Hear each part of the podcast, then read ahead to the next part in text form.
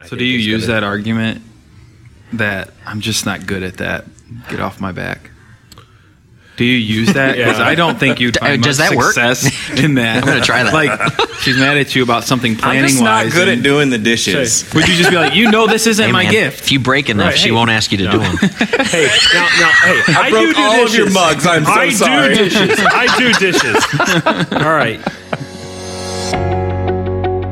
The spark of conflict, so when it starts, is when different people want different things.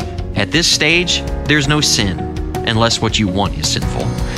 But then what happens next in this progression is that the gasoline of conflict is when differences get worse because sinful selfishness and pride drive our reactions. So just because there's a conflict doesn't mean there's sin, but if you respond in a selfish or a prideful way to the situation, sin has entered in.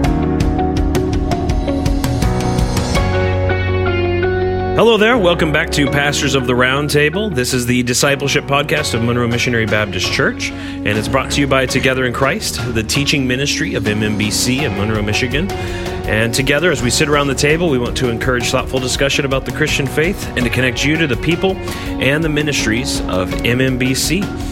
Uh, sitting around the table with me today are the pastors of the round table Tim Angeli, lead pastor of MMBC, Scott Slater, family pastor here, Matt Bates, music and media pastor, and my name is Spencer Snow. I'm the discipleship pastor here at the church. So, we've been going through a series here on marriage and family, having conversations about uh, various aspects of, uh, of what it looks like to, to live a godly marriage and to uh, have, a, have a family as Christians. Uh, Pastor Scott, would you like to lead us off into the next topic that we'll be talking about today?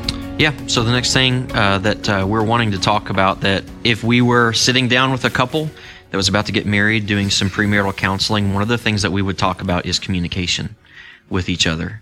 And part of communication is knowing how to communicate effectively and helpfully, specifically in the midst of conflict. When there's conflict going on in your marriage, there's other aspects of communication. There's health, healthy communication that you should be doing that's not necessarily focused on conflict, but this is the one that I think really gets people a lot of times. So that's kind of what I think would be helpful uh, to talk about.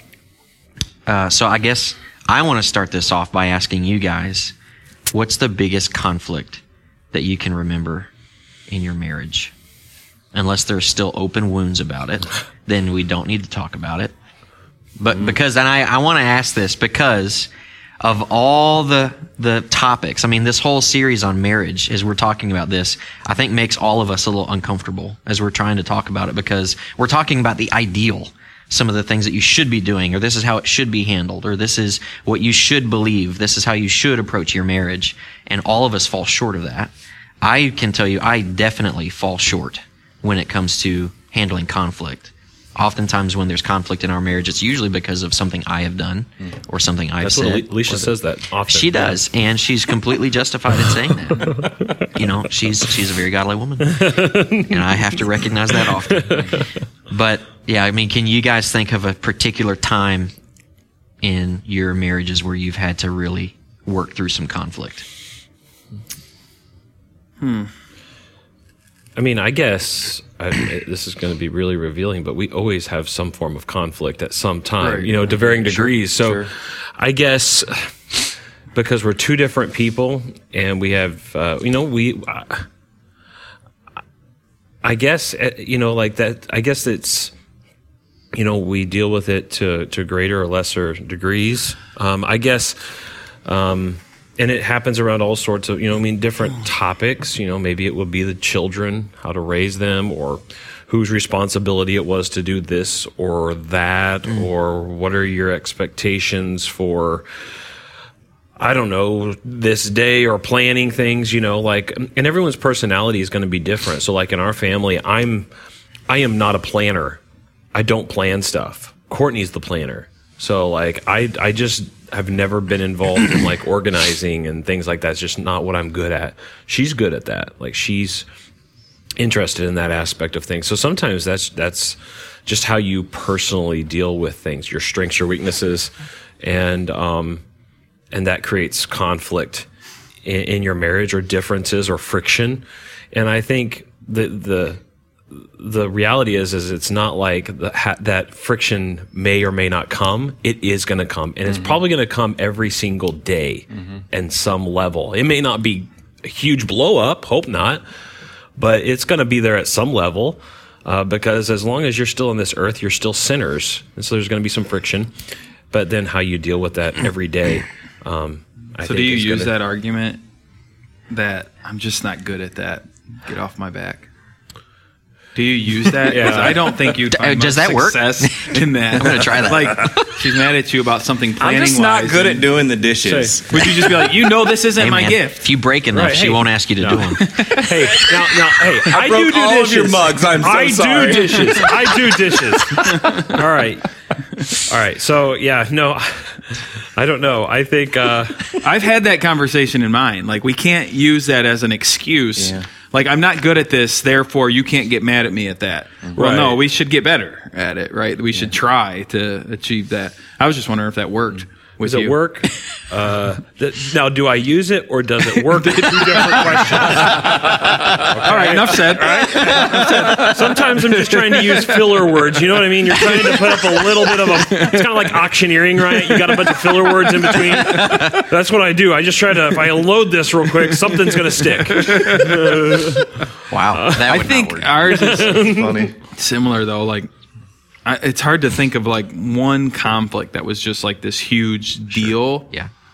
I mean, I remember a time maybe early. I, I this has never happened again where she didn't like talk to me for two days, but I couldn't. Re- I can't tell you what it was. I don't really remember. yeah. Um, But it seems to be like ongoing things that you just don't get past. That's the most annoying.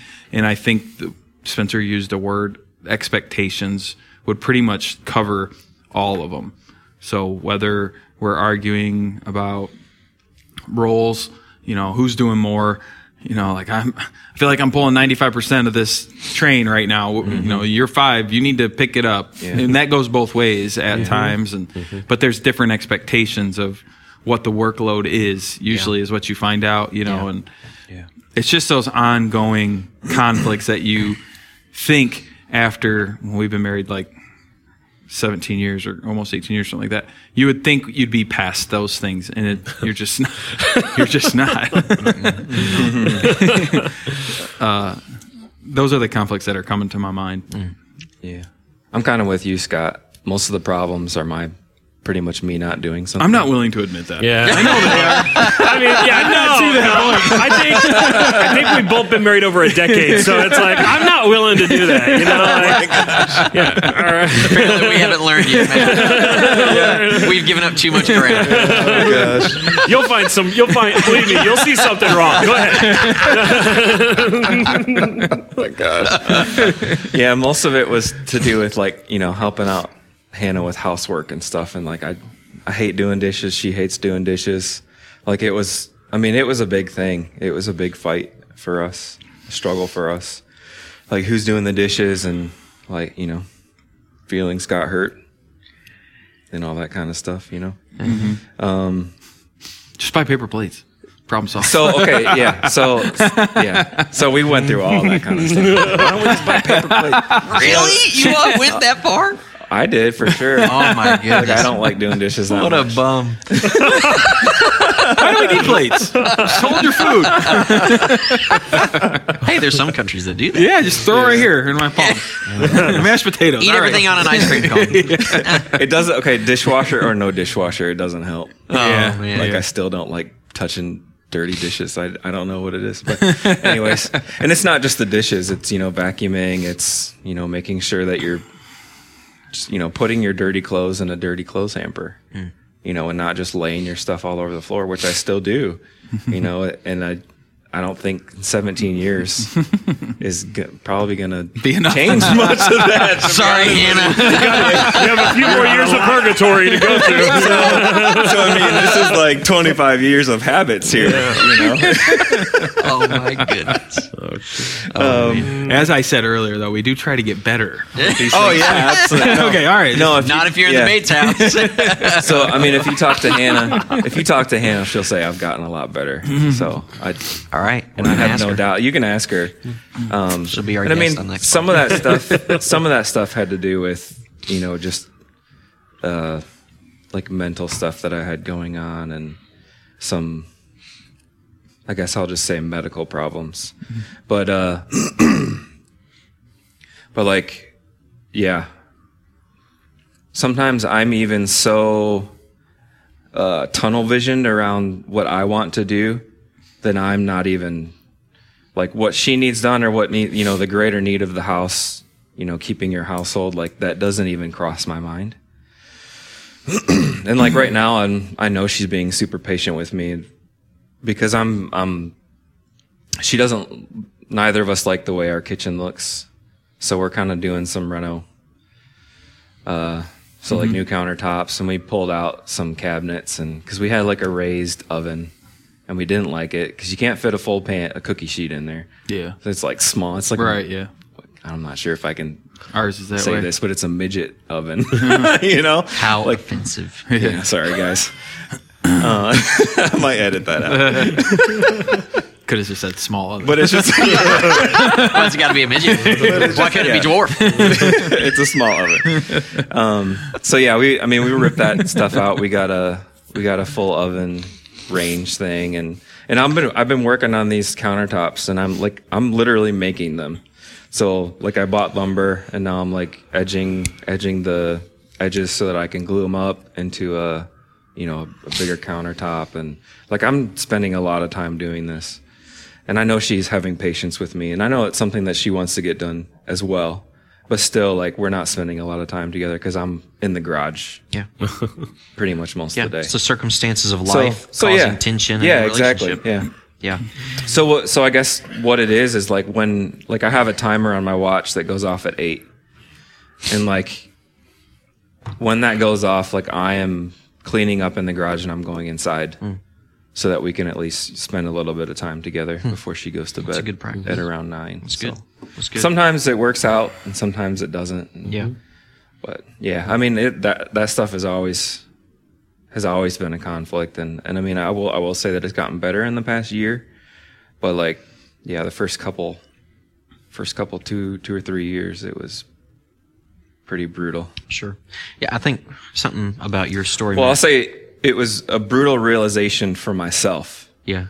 and it was very humbling Mm-hmm. to see like to see uh for it to be pointed out to me that like you know I'm not really doing anything. Sure. you know. Yeah. So to Yeah. help around. So Yeah. I think something about your story, Matt, that we might get into a little bit is there are particular seasons of your married life that will be more prone to conflict Yeah. than others. Like if there's a, I'm doing the same thing. I'm just not doing my kitchen. I'm doing my basement Yeah. right now. And so my weekends are largely dedicated to working in my basement. Yep. Same thing though. I'm not able to spend time with my wife during the day or with the kids very Yeah. much. Sometimes Nolan can come down and help me, but that's a season Sure. that if I'm not careful can develop into conflicts just because the circumstances of life Yeah. are making assumptions that we're making. So I think Tim had mentioned expectations and assumptions Mm-hmm. makes it easier for those things to get misread, Yeah. misunderstood. And another season like that you guys are in on top of that is Hannah's pregnant Yeah. right now, right? Right. And Yep. so like Yep. that, there's things that are going on that make it even more challenging. For sure. So that happens too. So I guess I should go. Uh, mine is a little more. Uh, I do have a specific story. It's not the biggest fight we've probably ever had, but like you, Tim, I can't really remember what our biggest fight ever was. But I know it's. There's been something else. There was one morning. We, it was when we lived here, I think. After we moved to Michigan, there was one morning I woke up early, and the kids. I don't. I, they might not have been up yet, or they might have been watching something on TV. Uh, but I really wanted a really good like grilled breakfast sandwich. And so I made my like I fried an egg, fried some bacon, made some toast, put my stuff on there, like made this awesome sandwich and ate it. I didn't make anything for anybody else. Did anybody else ask for anything? no, they didn't, which is why I didn't I didn't do it. they didn't exist in the Yeah. moment. Yeah. you don't know. but in a very similar fashion, like what was going on in my mind, like you said, Yeah. Matt, I had tunnel vision. Like Yeah. I wanted what I wanted, and if somebody else wanted something, all you got to do is ask, and I'll make it for you. but I didn't. I wasn't thinking. You didn't vocalize that either. you know, I wasn't thinking about the fact that people actually appreciate it when you do nice things for them, and they don't have to ask for it. You know, and so uh, that actually turned into a pretty bit. I mean, Alicia didn't lose it on me. Mm-hmm. She was she was very godly and mm-hmm. patient, and waited for an opportune moment to say that was very selfish mm-hmm. what you did by not even asking if anybody else wanted anything mm. or just thinking i want this sandwich but the kids can have cereal kind of thing you know? And uh, that was a conflict that that happened and there were i probably didn't respond very well in the midst of it but that happened.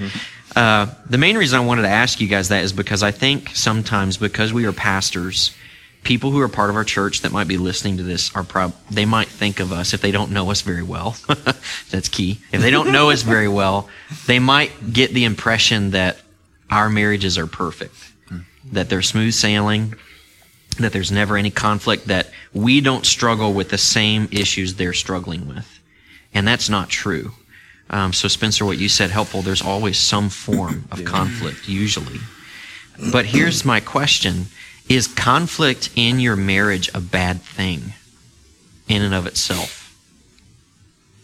I don't know if I'd use the word bad. I mean, it, it's inevitable because you have two people coming together as one. Yeah. and you're having to go the same direction. You know, you're having to, and even if you're trying as hard as you can to go in the same direction, it's still two people, and so you naturally think you're going to get there maybe different ways or just just living with someone. I mean, if, if if you've ever lived with a roommate, like in college in your dorm or whatever, you could be your best friend, but they get on your nerves after a while, or A lot of people move in with their best friend and they are no longer best friends. yeah, you know, I've just seen that happen. it's just it's just different way of living um, and there's nothing there's nothing wrong with that it becomes wrong though in how you handle it Yeah. and how you deal with it i think that's really when it becomes or if it just lingers mm. Yeah. and makes people bitter mm. you know and, and things like that that's when there's a problem and you have to work on dealing with it mm. appropriately Yeah. because you can learn from conflict you know like when you first get married and you're just doing what you normally do. Like, I don't know, I, this isn't necessarily the case for us, but you get up, but you don't make your bed. Like, you've never made your bed. Maybe that just wasn't, you just didn't do that. Mm-hmm. But your wife always made the bed. And so she comes home and you're, she's like, You were last in bed, you didn't make the bed. Not a big deal to me, mm-hmm. big deal to her. Conflict. But now you learn from that as well, right? Hopefully. Hopefully you learn from Yeah, yeah, yeah. If I want to make her mad, don't make the bed. Yeah. If you're trying if you're trying to tell her something without telling her something, Don't make the bed. Don't make the bed. That's right. there you Is that what you're That's what saying? you've learned. Yeah. All right, yeah. Oh, just i mean just little things like that right that you probably have to learn together mm-hmm. you know and and so conflict's going to come up but mm. it creates opportunity to get to know each other better too mm-hmm. Yeah, mm. for sure. I, I, I think you're right. Like, it's not necessarily a bad thing if you look at it in a maybe in a different light. Some people, I think, are just generally conflict averse. Yeah. And if you try to avoid conflict at all costs, what you're going to ultimately avoid are really opportunities for growth, for greater unity mm-hmm. in your marriage, greater understanding of one another. Mm-hmm. And a lot of times, let's just be honest, this, the, the conflict that we are engaging in is because of sin. Mm-hmm. So, like, when I didn't make a breakfast sandwich for anybody else or even ask anyone else in my family if they wanted one, I was actually sinning. Mm. Not because I didn't make them a sandwich, but because my heart was selfish. Mm. That was called selfishness Yeah. in that moment. And Alicia, in a godly way, we'll talk about this more, but approaching me, pointing that out to me, that was sanctifying mm-hmm. for me. A lot of times, conflicts in our marriages can be opportunities for sanctification Yep. and growth. And so, conflict isn't necessarily a bad thing when it's handled right and in a godly, good way.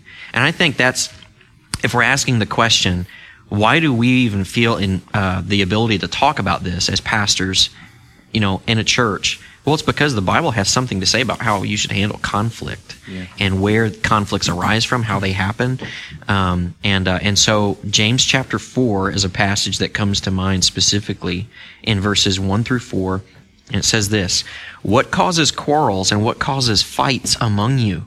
Is it not this, that your passions are at war within you? You desire and do not have, so you murder. You covet and cannot obtain, so you fight and you quarrel. You do not have because you do not ask. You ask and do not receive because you ask wrongly to spend it on your own passions.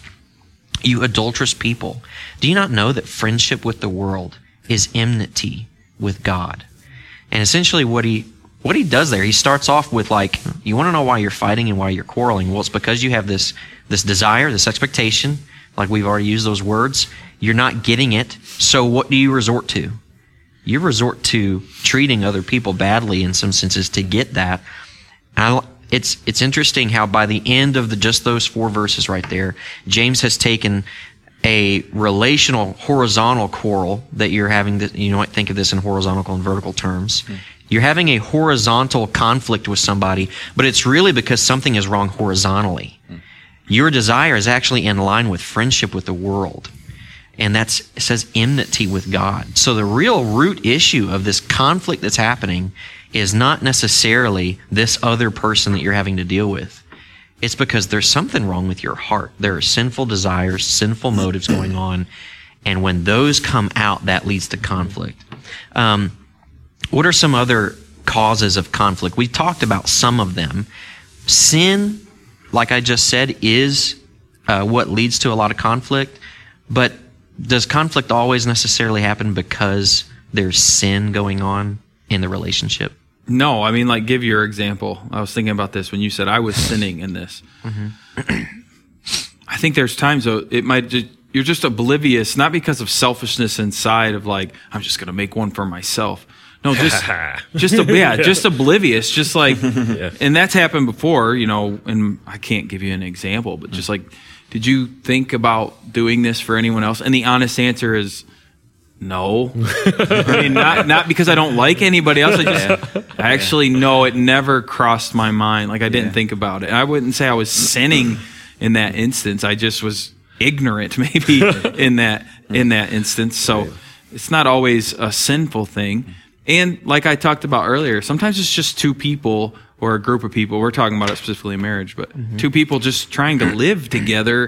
And so it's it's just new, right? It's just it's just it is what it is. It doesn't have to do with sin. There's personality differences. I mean, the idea of like there's a planner and then there's a go with the flow person. Mm-hmm. Yeah. That will inevitably, inevitably create mm-hmm. conflict. Yeah. Because one person will want something done one way, the other person won't want something done the other way. Yeah. That's not sinful. Mm-hmm. That's just a personality difference.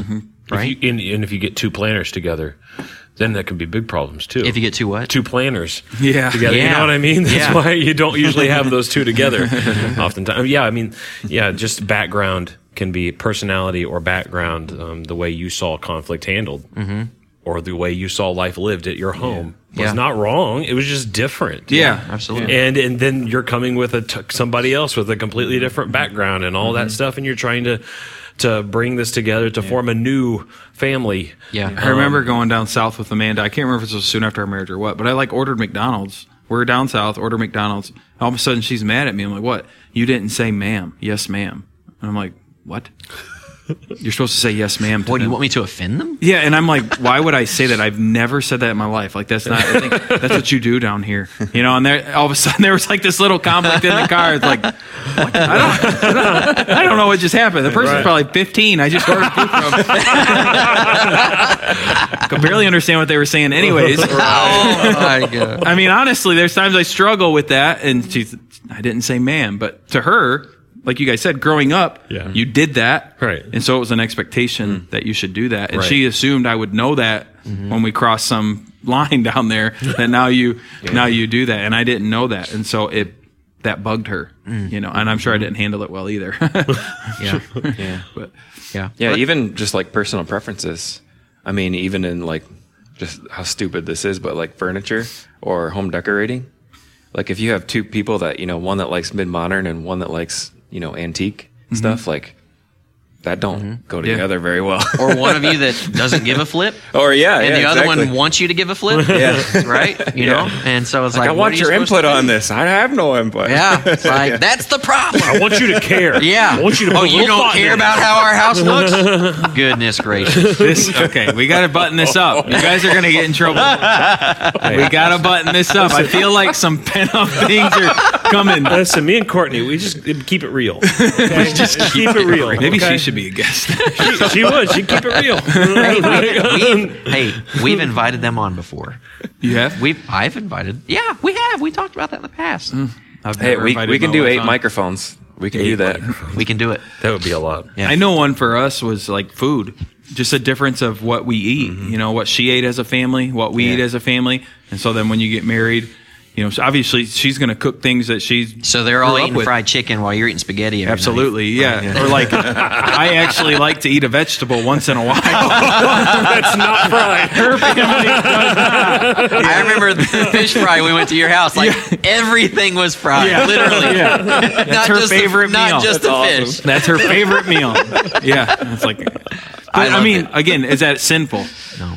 Maybe gluttonous, It's a, Not- it's a celebration.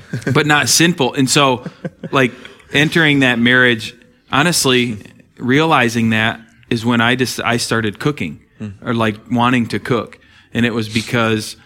Well, you can just sit there and yell at her for not making what you like, but part of it is she doesn't know how, know how to make what you like, or I can't explain it that well. Sure, and so, yeah. Well, I can cook too, you know, and so I'll do it, and you Yeah. cook, and we now, and so that's been like a learning thing for us. That again, not sinful, sure, mm, mm-hmm. mm. Yeah. it's hopeful. Yeah. Yeah, and then so yeah, well, there's different people, different expectations, different backgrounds. I think too sometimes we've said this a little. It's a kind of a nuance, but sometimes it's just misunderstandings. Mm. Somebody took something the, the way, like you, you kind of turned my sandwich thing around. Like for me, in that instance, it definitely was sinful. like I can say that for sure. Yeah. Um, because of some things in my background, but and other things that we'd already talked about as a couple. But yeah, it's like it was a simple misunderstanding. I didn't mean to offend you by doing that. Mm-hmm. You know, or like I mean this happens all the time in like maybe text messages. Mm. You can't like convey emotion. And so like you maybe said something like sometimes it'll be a busy day here like in the office at the church or whatever. Alicia will ask me a question. I will give a one word answer. Yeah. Yes Yep. or no. And sometimes, to be honest, that gets taken the wrong way. Yeah. I didn't mean it to be taken the wrong way. I wasn't trying to be short with her. Mm-hmm. I was literally short because I had a lot going on, Yeah. but I didn't want to ignore it. and it's a misunderstanding. And that happens. That's okay that those things happen. So it's not always out of sinful actions, mm-hmm. sinful desires, or words that conflict arises. Mm-hmm. Uh, it does come from other places. Yeah. I would say overall, maybe push them forward a little. I think expectations are the biggest thing that gets fought about in Yeah, a sure. relationship. Yep. And so us talking about how do you deal how do you deal with that? Right? And so we can look to scripture of the roles of the husband and the wife and I think it helps with that some. At least this is how I take it. Maybe you guys can talk about about it personally but where we see that the husband loves the wife as Christ loves the church and mm-hmm. willing to sacrifice for her. And so for me, something I try to think about is if anybody's expectations should not be met, I need it to be willing to be my expectation that's mm. not met. Mm. I want to meet her expectations, right? I want to honor her and I want to love her. Now, what I hope is if we have a good enough marriage, she's trying to meet my expectations as well. But I can't necessarily worry about that side of it. I can only worry about mine. Mm. But a couple things then have to come into play. Number one, she needs to let me know her expectations. And so I think that would be a big one to encourage uh, wives. I'll take it a step further. Not only does she need to let you know, maybe you should ask her, her Yeah. expectations. Give her the opportunity to share those expectations. That's called communication. Yeah, that's yes. And so really what is what needs to be done here mm-hmm. for me to meet your needs. And then then we can talk about it. Because sometimes, again, just being honest, expectations are shared and I have to say that's that's impossible. Mm-hmm. Or that's extremely unfair. If you're wanting me to meet all these expectations, I, I'm one person. I can't meet all these demands. And so really talking about that. But again, I want to meet her expectation, right? I want to please her. Now I fail in that a lot of times because of selfishness, but I really think that's the key words. And I, these unmet expectations. I talk about this with every couple. Our last episode was I think on marriage was that we talked about sex. Mm-hmm. And I tell every new couple who comes into my office, I say, What are your expectations? Mm-hmm. Mm-hmm. Because I guarantee they're different. Yeah. Yep. And it's going to be one of your first fights. Yeah. Yeah. So let's have it already. Yeah. Like, let's have the fight mm-hmm, now. sure. And you might be uncomfortable talking about that, you know, or whatever other expectation, but that's where so many hurt feelings come is because you're thinking mm-hmm. this is what's going to happen. She's thinking this is what's going to happen. And then you get there and they're both different. And now neither are satisfied. Yeah, Yeah. yeah, And we've said this in a previous episode as well. I don't know. I don't know if it was the same one or not. That you're never really going to know what the conflict is or what the challenge is going to be until you're actually in a marriage. Sure. And so, one of the most important things, especially for a new couple or a newly married couple or engaged couple, is just know there will be unmet expectations and be willing to open lines of communication mm-hmm. when that happens. So, when it happens, just you need to be trained to recognize I'm probably upset that this didn't happen or that this did happen because I was expecting it, but she probably wasn't. Hmm. And so let's just talk about that. Unfortunately, the longer the pattern stays in a marriage that you don't communicate, that you don't talk about it, it's harder to get that started. Hmm. Mm-hmm. So couples that may be listening to this that have been married for longer, it might be harder to start up that communication. There might be different routes that need to happen. But in talking about, and we'll move on after I say this, but I think this is helpful in terms of conflict becoming sinful, I think there's a helpful uh, progression that happens. This is actually from a book called Resolving Everyday Conflict by Ken Sande um, uh, that I thought was helpful. He said the spark of conflict, so when it starts, is when different people want different things. At this stage, there's no sin unless what you want is sinful. But then what happens next in this progression is that the gasoline of conflict is when differences get worse because sinful selfishness and pride drive our reactions. So just because there's a conflict doesn't mean there's sin. But if you respond in a selfish or a prideful way to the situation, sin has entered in. Uh, and then the fire, this is the final progression. The fire of conflict is when we fail to respond properly and allow our sinful desires to continue driving our words and actions to disaster. So the thing, conflict is not necessarily sin, but you can respond sinfully in the midst of conflict. And that is usually when the conflicts we have in any of our relationships mm-hmm. get out of control is when both parties are just responding with sin.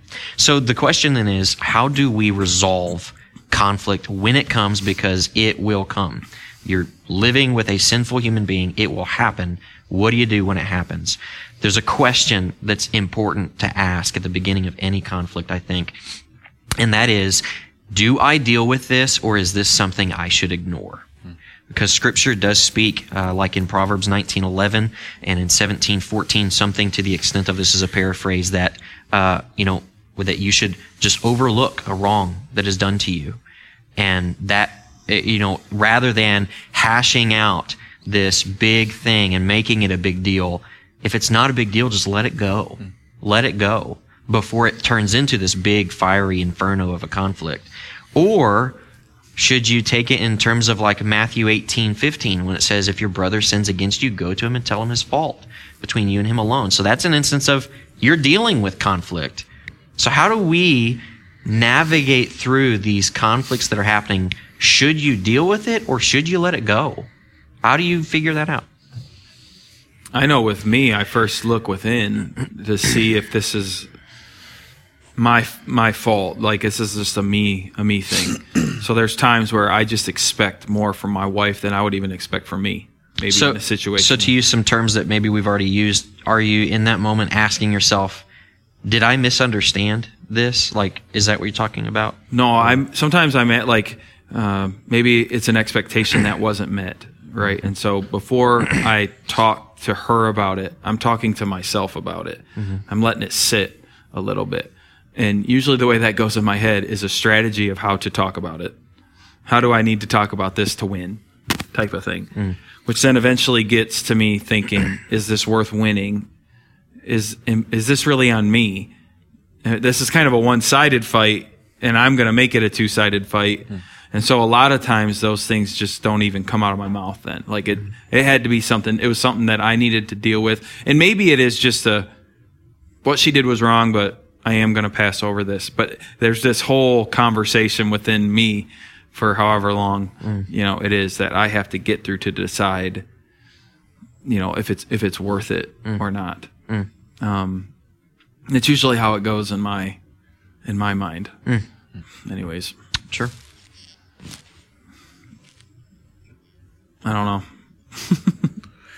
I guess a couple things. One thing is, is behind all of this, you have to have this. You have to have. Um, see, grace doesn't come just simply in the whenever conflict happens. grace is the foundation Yeah. and the basis of your marriage now, if you're Christians. And I think that's why it's okay to laugh about conflict, because if you've got grace, then you you realize already we're sinners, and so you're willing. Grace does an amazing thing in a marriage because it's uh it, it sets the whole tone of of the marriage. It sets the whole tone of your relationship if Christ and the forgiveness that we're given in Him is my whole salvation, then I'm going to be able to deal with conflict. I'm going to be able, first of all, to be a real sinner. One of the things is, is if you don't believe in grace, you're always going to try to deny that you're a sinner. Or mm-hmm. try to hide that some way, or make your sins seem less than. But if Jesus really did die, then we're all really jacked up. And so she's a mess, I'm a mess, we're both sinners here. We both need Christ. I think that if that's the that's got to be behind all of this.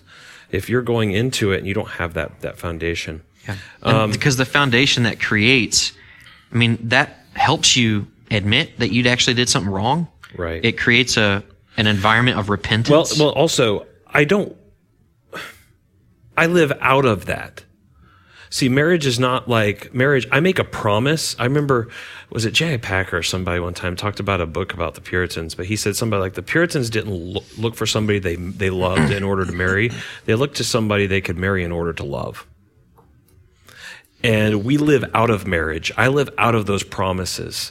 We in our society flip that and say, I've got to fall in love with you and figure out that I can really live with you, go to long enough, so then I can make a promise. Mm-hmm. The reality is, is the Bible's perspective is I make a promise to you and it's unconditional. Mm-hmm. You know, unless there's, of course, nuances mm-hmm. in, of the divorce clauses in the, New- in the New Testament and the Old Testament as well. But other than that, we're in this for life. And so I, it's it's already founded upon a promise. It's founded upon grace. So the promise drives me back to you. It's God's command. It's the promise that we made a long time ago that I don't have a choice now. I have to resolve this. It's not even. I don't. It doesn't. and See, that's I, I was going to push back on that because I've actually growing up, even people in my own family, yeah. they were married for life because they they believed that divorce was not an option. Right. But they were miserable because Right. they were constantly in conflict and it was never resolved. Right. So So how do you, as a Christian, use your understanding of grace and the fact that you are a sinner, that you've been forgiven? right. How do how does that uh, how does that inform the way you deal with conflict with your spouse? I mean, there's not going to be a. So first of all, I'm not going to be in our conversation today. We're not going to be able to give all the nuances, right? Of course so, not. So, so like, Yeah.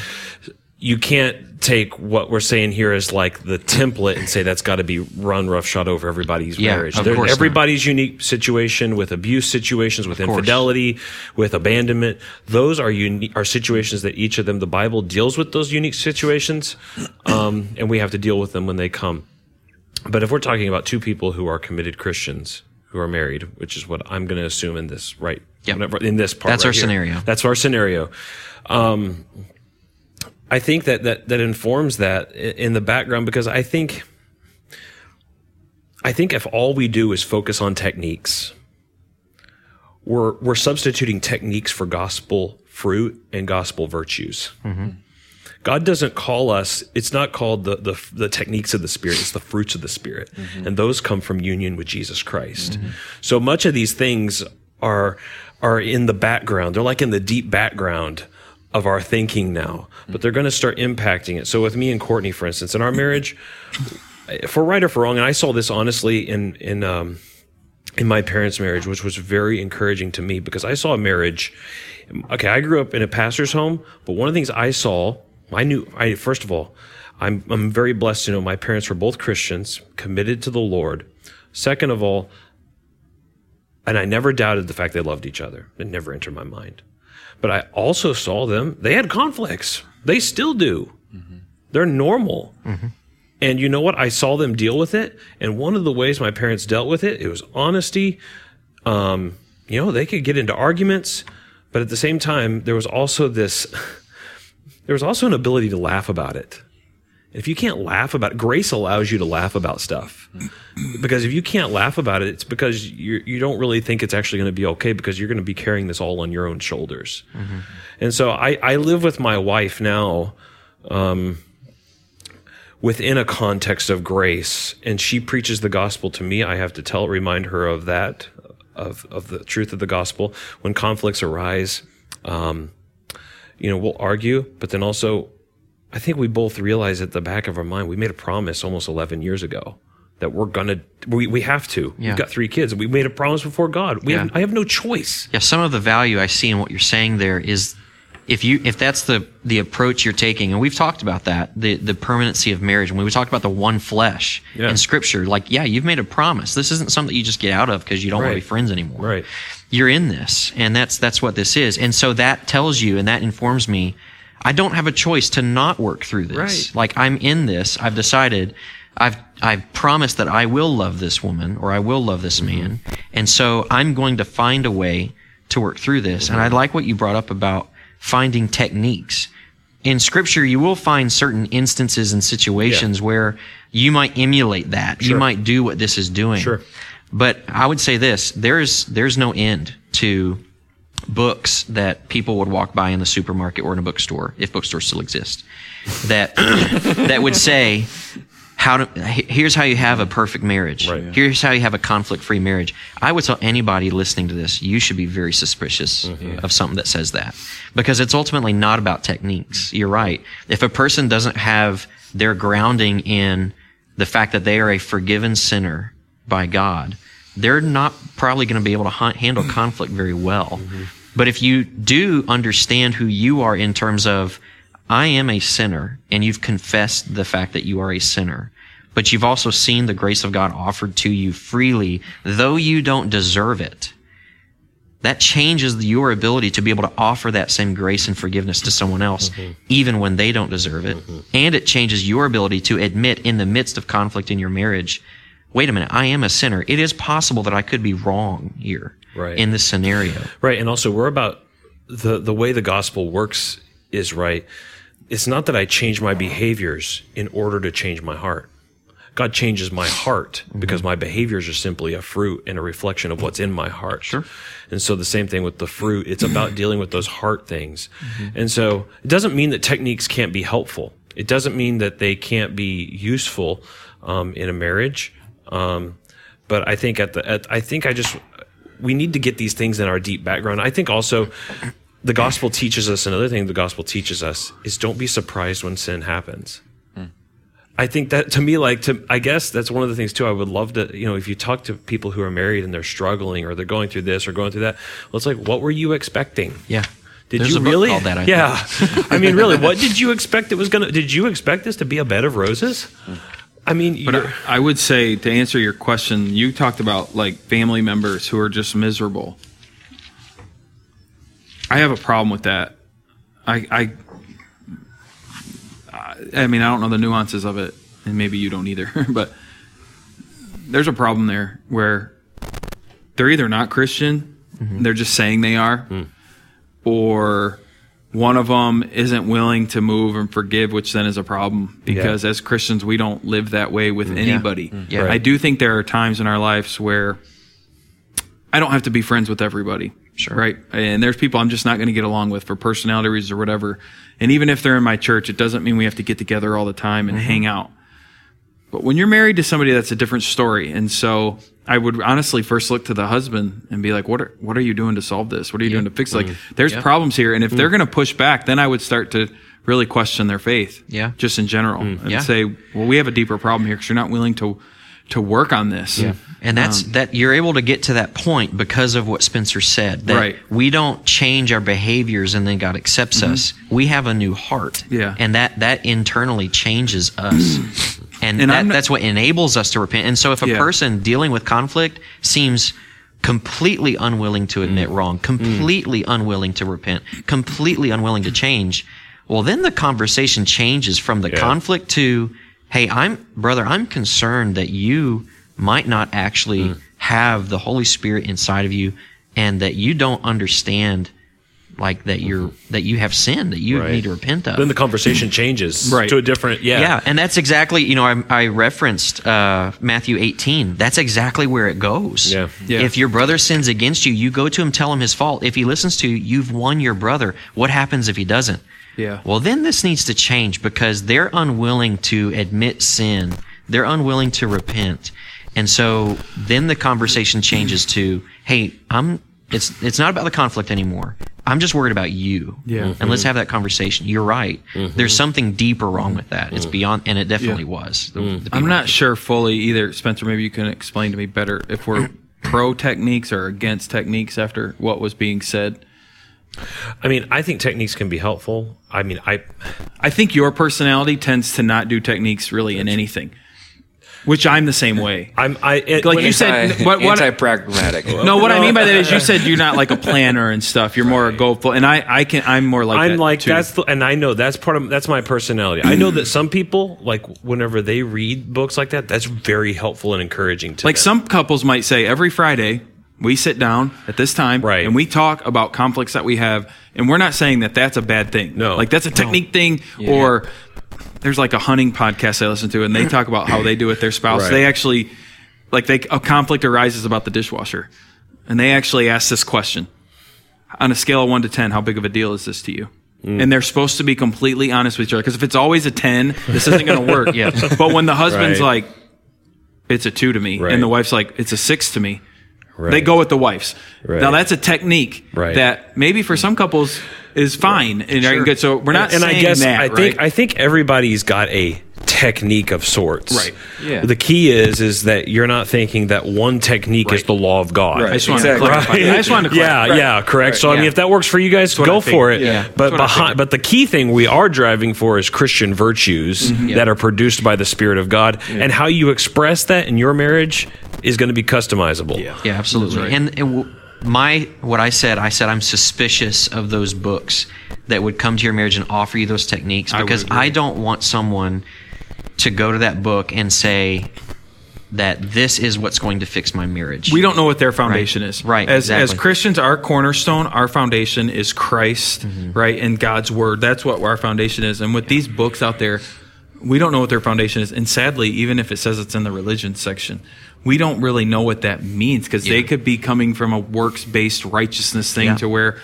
my wife needs to earn my love. They Yeah. they need to continue to earn the promise that I made to them. You know, Right. and so we just have to be careful with Yeah. all literature, really in general. Mm-hmm. Yeah, so techniques are good, but that doesn't mean that each technique would work well in each marriage. Like there's like sitting down, what is this on a scale of one to ten to you? That might not work well, but there Right. might be some other technique that a couple mm-hmm. finds specifically Right. helpful. And you find arm that- wrestling. I mean, that, might, Yeah. I mean, arm wrestling or something like that. I mean, might work. Hopefully, great. you're not married to a bodybuilder. But you find this out. You find this out as you start to do stuff with other couples. Yeah. Like little things, and then you go home with your wife, and you're like, "Do you see? Did you see how they handled it? Yeah, that was weird." You know, it's like, but for them, it was okay. For them, it's Rock, what they do. Right, yeah. for them, it works. You know, and this whole communication thing. I know we're we're going to wrap it up here. We're just talking about communication with conflict. That's a small part of communication. is. I mean, we, we we need to talk about probably communication of encouragement, just regular communication, because it's all it's all vastly different within a marriage, and it's hard to say what is what is the best. You know, Amanda and I, we don't sit there and text all the time. I don't get texts from her during work. I don't get these random phone calls all the time, and but I know a lot of couples they do, you know. And for me, I'm like, oh my gosh, can you stop texting each other all the time? Like that enough is enough. but, That's enough. but it's a communication thing, right? Yeah. And um, some people, though, you know, would look and say, well, if you and Amanda would do that, you know, your relationship would just be Yeah. way better. And Sure. it's like I don't know if that's true because we're we're different. Like how we mm-hmm. function is different than how you Yeah. how you function. So yeah, we're talking. We do need to keep moving here, but as we're thinking of techniques, I think it is interesting. Like this scripture does give a couple of specific techniques mm. i- as you take passages and apply them mm. to a situation. So I just want to look at a couple of those right now. When you're in the midst of conflict, how do you resolve it? How do you work through it? In Matthew chapter 7, verse 1 through 5, Jesus is giving his Sermon on the Mount. He says, and this is a famous passage Judge not that you may not be judged. For with the judgment you pronounce, you will be judged. And with the measure you use, it will be measured to you. Why do you see the speck that is in your brother's eye, but do not notice the log in your own eye? Or how can you say to your brother, Let me take the speck out of your eye, when there's a log in your own eye? You hypocrite. First take the log out of your own eye, and then you will see clearly to take the speck out of your brother's eye. Now, Jesus' point in saying that is to point out to you the fact that if you're trying to, to judge other people, if you're trying to point out the sin of other people, yet you can't see the own sin in your life, you're a hypocrite. Hmm. So, step number one when you're trying to resolve conflict is you need to, to internally ask yourself, what have I done wrong? Mm-hmm. Where am I wrong in the midst of this conflict? That would be, I think, a direct application of some of what Jesus is talking here. And Is step one in that, I think people need to know. This passage does not say don't judge people. true. I've heard this used to say you're not allowed to judge me. Mm-hmm. It's telling us to judge people the right way, mm-hmm. which is first judging ourselves, because we are called to judge people, even as Christians within a church, as we build each other up and encourage each other and do these things. That's part of our task as a Christian is to judge each other and hold each other accountable the right way. And it's the same in a marriage. We are to hold each other accountable. in the end right way. result of his illustration of the log in the eye it says take the log out of your eye so that you can Yes. take the speck Exactly. and so like it's not don't ever point out each other's faults it's be willing to deal with your own faults mm-hmm. so that you can help each other with your other Yes. faults Right. and so i've heard this phrase used before when you're dealing with conflict even if only 2% of the conflict is your fault own that 2% 100%. percent mm-hmm. And you be concerned about repenting of that if it's sinful, changing that if it's causing them stress or whatever else is going on. But humility, going at it with humility. You might say that's a that's a biblical tactic of like how you're uh, you know you're supposed to handle this. Another passage that's really helpful and I'm just blitzing through this because I know we've been going for a while. But another passage that's helpful is James chapter 1, verses 19 and 20. Again, this is something that we've heard before, but we need to apply it to our lives. And it says, Know this, my beloved brothers, let every person be quick to hear, slow to speak, slow to anger. For the anger of man does not produce the righteousness of God. Hmm. The idea there of, I mean, imagine yourself, your wife is coming to you telling you something that she's concerned about or that offended her earlier. Let's just assume she's handling it rightly. She's approaching you rightly. What should you do there? Well, that, that passage is giving you some pretty good parameters. You need to listen. Be quick to hear. You need to listen for a long time. Let her finish. Don't interrupt. Be quick to hear, slow to speak, and be slow to anger. If they're telling you that's that's so easy. When you're hearing somebody else tell you something wrong about you, your normal reaction is probably to get angry and mm-hmm. get frustrated. You're defensive. Mm-hmm. You're thinking, well, what about you? And you did this. Yeah. but just take what James said for a second, because the end result of that, your anger is not going to produce the righteousness of God mm-hmm. that would resolve this conflict. And so thinking through that of, of how are you actually listening to critique come? Are you willing to listen to it? Are you willing to let the other person talk? Are you willing to think about it and actually internalize what they're saying before you just start saying stuff? Those are things that I think mm-hmm. that would help probably 90% of conflicts that happen in a marriage. Yeah, Courtney would do great to, to listen to this part. I'll, I'll record the minute. That's helpful. Yeah. Um, but here's here's the question. So those are maybe some what we would quote unquote techniques. What about this though? What what about when your spouse won't listen and they won't they this you're doing let's assume that you're approaching it correctly. You're coming humbly. You've looked at the log in your own eye. You're trying to be gracious with them. You've let this go several times, but it keeps happening and it is actually sin in their life. But every time you come to them, it's not, they're not responding well. Hmm. What do you do? I would say I haven't had this fully in my marriage. I think Amanda does listen. She's better than me. Oh yeah, I'm That's and all that. same for me. I'm And not so- talking out of experience Yeah, may, I mean, maybe some things that like I carry frustration with that I don't feel are fully resolved, and I just there probably are times I wonder, does she really hear? Um, but I guess I would think of this like in terms of, again, I would think of this in terms of someone maybe who married a non-Christian Yeah. and uh, I think really what they have to do in that situation is prayer. I think prayer has to be a big part of it Yep. and handle their side of stuff. So they're probably going to have to do more introspection a lot where making sure they're not sinning, making sure they're staying true to scripture and praying that God would soften the heart of their spouse. Uh, because again, you can bring to the table all this scripture mm-hmm. To a non-Christian and really lay it out perfectly, like a technique. You know, you might you might try some technique to win your spouse over to the Lord. That isn't going to mean anything necessarily, right? God has to soften their heart. God has to change their mind, and maybe it's even a marriage that is two Christians and I would say in this case, one is backsliding. If they're not willing to listen, if they're not willing to change, um, I would call them a backsliding Christian. And so for the other person, again, a lot of prayer, patience, maybe some suffering is going to be involved in that, where things are happening that are sinful against you. Um, I'm not talking about like being beat and stuff like that. Yeah, I was going to give that caveat. I mean, we're not talking about Yeah. somebody who's being abused. here. Right. Yeah, that's different. um, But I, I think that's going to be a season there. You and I don't know how long that season would be, uh, but really just by prayer, a lot of it, um, and seeking God's face to change to change the situation. Because in the end, He's the one who's going to have to change that situation Yeah. of that person's heart. You you can't do it. Yeah. So Yeah, Tim, I- what, go ahead. I agree. It does start with prayer.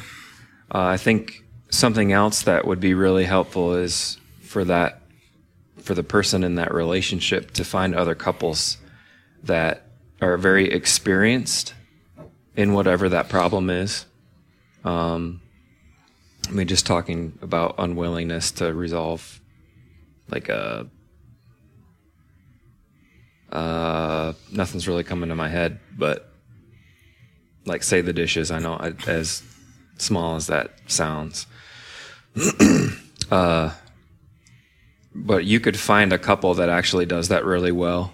That you know does it for each other uh, in a loving way. Who you know submits? They're submitting to each other in You are the best in dishwasher I've doing ever those things. Yeah, as, as stupid as that sounds. But then spending time, like making, not making meetings, like you know, officially or you know, formal or or whatnot. Sure. But you're assuming even there that your spouse will go to that meeting. You know what I mean? I, Sure, but I I, mean, think- I wouldn't even call it a meeting. Just But go I have mean, you dinner just- with them. Yeah, but I, I mean, again, I think you're assuming that they'd be willing to do that. And I'm, I'm thinking of a case where that's not even an option. I think the you know what you guys said of me going and specifically praying about this. I think that again goes back to our understanding of grace in our lives. Yeah. If if this is not being resolved, I think you need first of all understand. Do you think that you even have the power to change their heart? Mm-hmm. You don't. Mm-hmm. Only God has that power. Yeah. Sure. And so if if there's conflict going on and it doesn't seem to be working, you know, quote unquote working what you're trying to do, is it because you're putting your trust in a technique or is it because you're putting your trust in God to change their mm-hmm. heart Yeah. to repent of something that ultimately if they're living in unrepentant sin, I mean there could be all kinds of things we're talking mm-hmm. about. But not it's not just your marriage that's at stake there, it's their soul. Mm-hmm. And if you need to you need to think about it in terms like that there's something that you said, Tim, that goes along with this passage that I already had written out in Romans 12, 17 through 21. Paul says this. He says, repay no one evil, for evil, but give thought to do what is honorable in the sight of all. If possible, so far as it depends on you, live peaceably with all. Beloved, never avenge yourselves, but leave it to the wrath of God, for it is written, Vengeance is mine, I will repay, says the Lord. To the contrary, if your enemy is hungry, feed him. If he's thirsty, give him something to drink. For by so doing, for by so doing, you will heap burning coals on his head. Do not be overcome by evil, but overcome evil with good. That's just the example of our Savior, of what Jesus did. Mm-hmm. Suffering evil, yet giving good in return.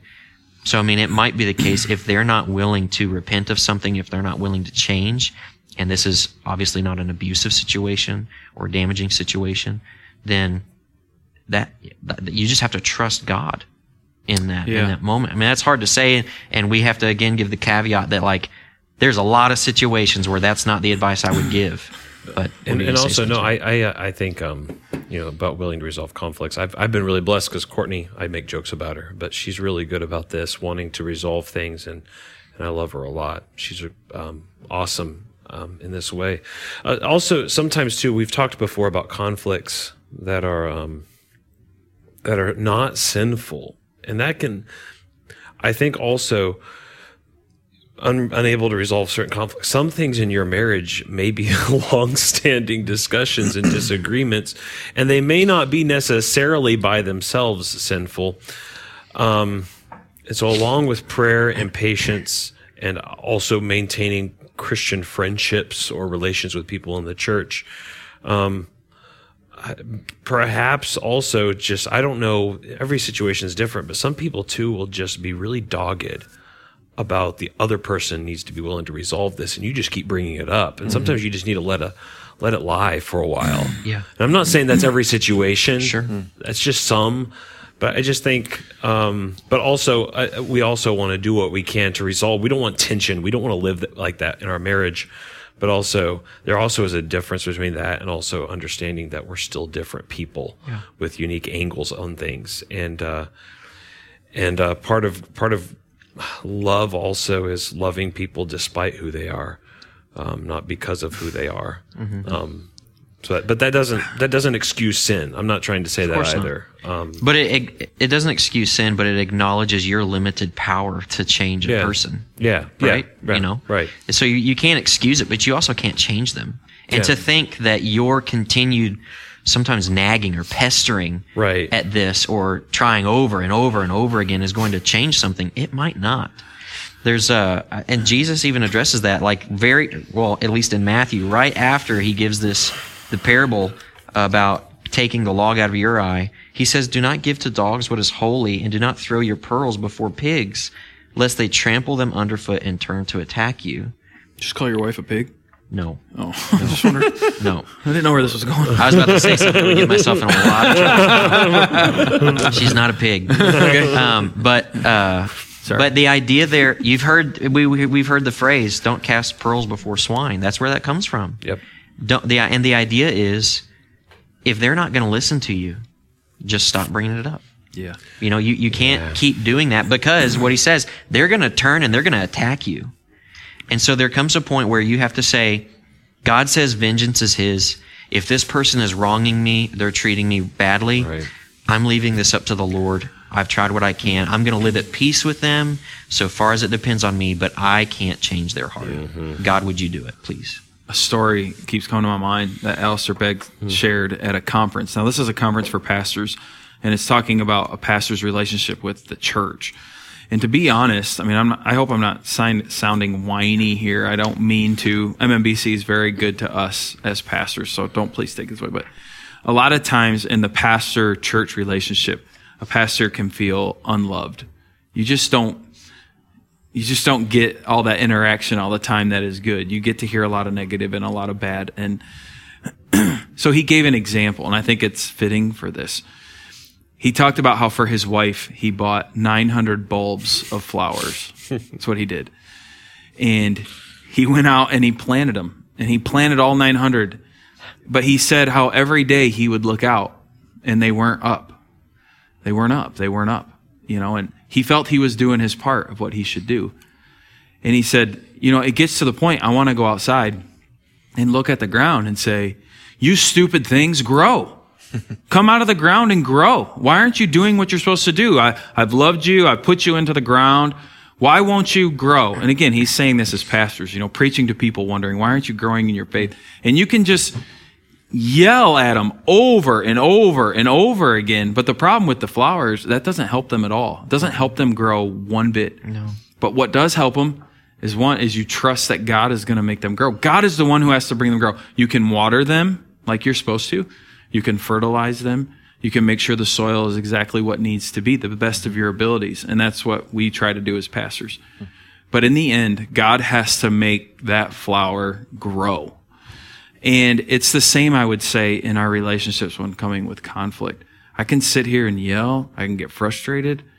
I can do all these things. It is not going to help for mm-hmm. one second. Yeah. But I can also pray. I can try to make sure the soil's right.